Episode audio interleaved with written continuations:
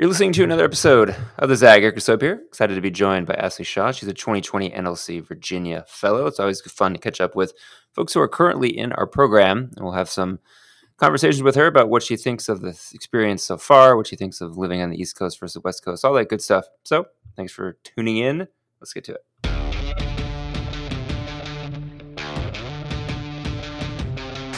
All right, Ashley, we were chatting before we started recording. So you used to live on the West Coast for a little bit. Tell folks about where and, and why why you're out here.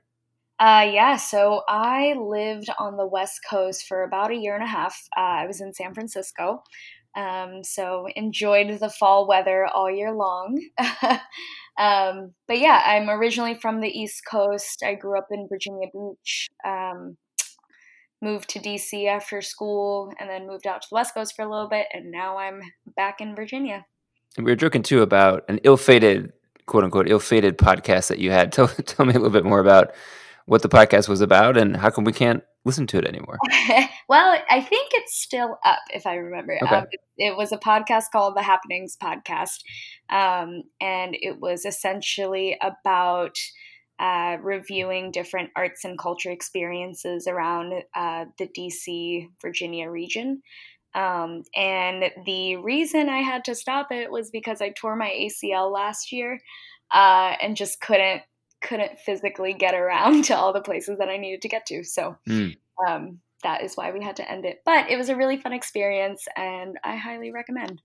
Do you feel like people listen to podcasts more or read books more now? Um, I think it depends on the person. Um, mm. I find that I do a little bit of both, but I do both of those things at different times. So I find that my mornings are usually devoted to podcasts and my evenings are usually devoted to books. And you've had a lot of your, your mornings since 2020 started devoted to NLC.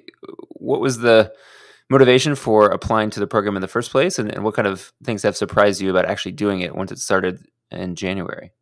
Yeah, so I decided to apply because um, I was looking for, uh, first of all, a group of people uh, and friends as they've become uh, that share a similar mindset and are chasing after their dreams uh, and essentially just hustling to get get things done and create change and create progress. So um, when I came across NLC, uh, I actually found out about it through an old professor uh, which was a great way to hear about it. It was it was nice to hear from my old professor.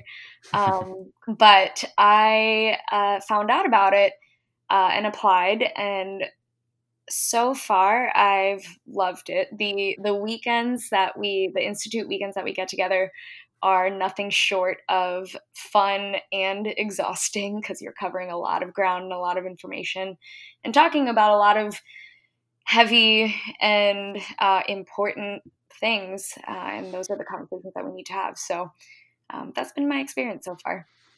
And I'm always curious talking to, to current fellows, especially this year being an mm-hmm. election year. So the mm-hmm. last one, I was actually leading our institute out here in LA, mm-hmm. and it was pre-Trump. Obviously, people didn't realize what what fate was awaiting us a couple months after the institute ended. Uh, but it was interesting to watch some of the energy around Bernie and people who supported Hillary and those conversations slash debates slash fights every now and then.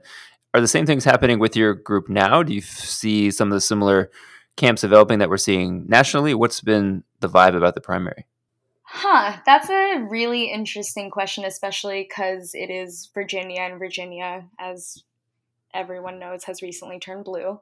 Yeah. Uh, and hopefully we'll keep it that way. Um, but you know, now that I think about it, I don't know if we've actually really gotten into it, uh, at least as a group. I know I've had a few conversations here and there with folks, and people generally are are leaning in the same direction and and towards the same candidates. I'm I'm being evasive because I I don't actually quite know, and I don't feel confident enough to say, you know, like a majority of us are leaning for Bernie or you know or Warren or whatever.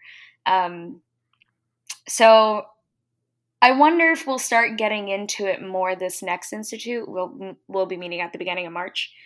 Um, just because now that we have a you know the Iowa caucus has happened and Nevada happened, New Hampshire happened, so I wonder um, if we'll start chatting about that more.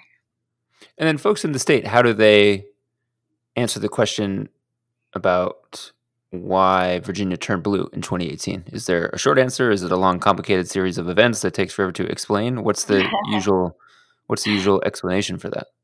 Um, so I full disclosure, I don't work in politics. Um, so I think as an outsider, kind of paying attention to Virginia politics and having been a part of the state for so long and just seeing the changes that have happened, I think if you like for a a solid answer, you would probably need to look at the big, complicated uh, series of events that have been happening for decades and and just what the shifts have been. But I will say that I think um, in the last, I I would say maybe decades since I've been, you know, able to vote and able to be involved, um, I know that there's just this energy uh, of people looking for change and younger folks just getting more involved and really pushing and fighting and um, having their voices heard. And when folks ask you what you do do for a living, Mhm. honestly, I was trying to deduce it by reading your NLC bio, and I, I have some guess, but I think you probably can explain it better. How do you usually answer that question? Sure. So I full time work in government contracting. Uh, we primarily work um, with the Navy, so DoD, Department of Defense. Um, and with the government contracting firm that I'm with, uh, I do primarily business development and marketing. So essentially, what that means is talking to different agencies, uh, again, focusing on Department of Defense, um, talking to different different agencies to see what their needs are and how we as a firm can meet those needs and potentially use our services to help against those goals. And so the company I work with, we primarily focus on environmental remediation, uh, which I'm not an environmental scientist or an engineer, so I can't give you all the nitty gritty details, but essentially, uh, we do a lot of the cleanup that is needed uh, and has been needed for decades at naval sites. So that's what I do in my full time.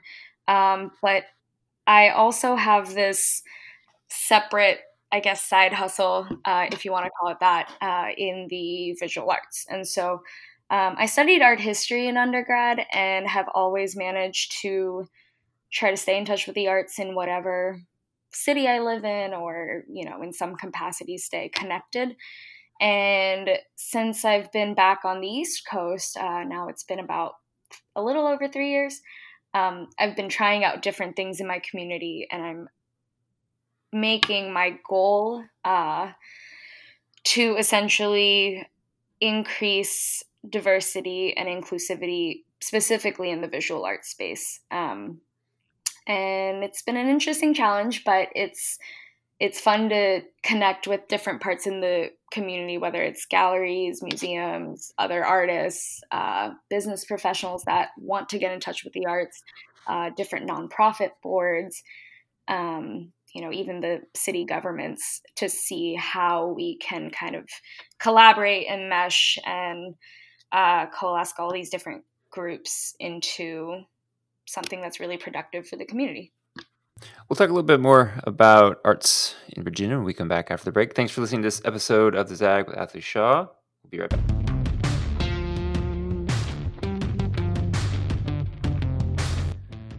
So when you're trying to tackle this this problem of diversity and representation in the visual arts, there's so many different ways you could Mhm. approach it. Like how do you how do you decide where to start first?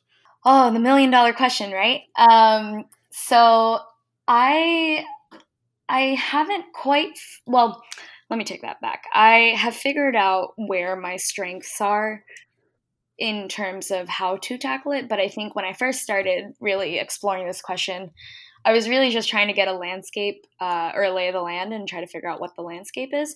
And I was finding that um, a lot of folks talk about it, and everyone is aware that the arts industry does lack in diversity, um, but you don't necessarily see uh, the advancements happening on a regular basis. So um, part of that was trying to just figure out what the the current landscape is and now i'm kind of at a point where i have a few years of professional experience under my belt uh, primarily in the business world and i'm trying to figure out a way to connect um, artists with business professionals um, and give a lot of these artists that uh, are are more diverse and may not have access to the resources um, give them the tools to essentially fight for themselves and um, and and really market themselves in a way that mm-hmm. allows them to get involved in these spaces where they traditionally aren't represented.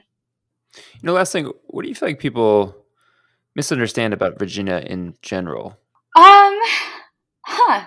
That's an interesting question. Um, what do people misunderstand? I think Virginia has a lot of different kinds of people uh, that pe- that a lot of the rest of the country might not know about. So, for example, I I think uh, I mean when I moved to San Francisco, there were folks that had never been to Virginia. I mean, you know, usually you think of New York, maybe you think of Florida. Um, and so Virginia gets this rep for being a super southern state, which it is in a lot of ways, but I think there's been a lot of change um, in the last few decades where there's, especially in the last decade, where there's an influx of younger folks moving to cities like Richmond and Norfolk. And then you get to Northern Virginia and it's right outside of DC, which is a super progressive area um, minus the current administration. Um, and and I think there, I think there's just a lot of different people and initiatives and things happening all over the state. Um, and then I think also uh, for someone like me who's lived in the more you know metropolitan areas of the state we something that we did for our first weekend in the institution was go to southwest virginia which I have gone maybe twice in my entire life, and it's the same state. So, um, even for me, who's lived here mostly my entire life, uh, there's parts of the state I know close to nothing about. Um, so it's a really, really diverse state, even though it's not as big as states like California, I guess. yeah, sounds good. Wasn't uh, with the nominations now open for fellows for next year for 2021, mm-hmm. which is mm-hmm. kind of hard to believe. We're you know, almost uh, nine months away from that. But if you were trying to pitch the program or the experience to someone in Virginia who is considering it or listening to this podcast, what are one or two things you feel like you would say first to make sure that they consider the program and then turned in an application? Um, I a few things. Um, I haven't felt this inspired in a really long time. Um, I think the group of people that came together into our cohort um, is just a really fascinating group of people. Uh, it's an incredibly, incredibly humbling experience. Um, I, I, am just always in awe of the people around me. Um, and so that's one thing. I just, I think it's a huge dose of inspiration, especially if you're kind of like, ah, oh, man, the political environment is killing me. let me let me get inspired again. Um, so that's one thing, and I think the other thing that I wasn't necessarily expecting, but I've pleasantly found, um, is just this group of, uh, th- just a new support group uh, and a group of people that are really encouraging me uh, and and fighting for me to accomplish the dreams that I want to. So um, I think it really, for me, boils down to the people that are there um, and it and it creates this environment that's really great for learning and for just kind of growing your mind and um, getting to new places. And so, shameless plug, do it. well said. Put it put it on the Canva ad. We'll get it up on Instagram tomorrow. That sounds good. Listen, thanks for coming on. It's great to hear your story, and thanks everyone for listening to this episode of the Zag. Make sure to catch all past episodes featuring other amazing progressives from across the country. Get those in all the places where you find your podcast Spotify, SoundCloud, Stitcher, Apple, Google. They're all there. Short and sweet episodes. Make sure to check them out. So until next time, we'll catch you soon.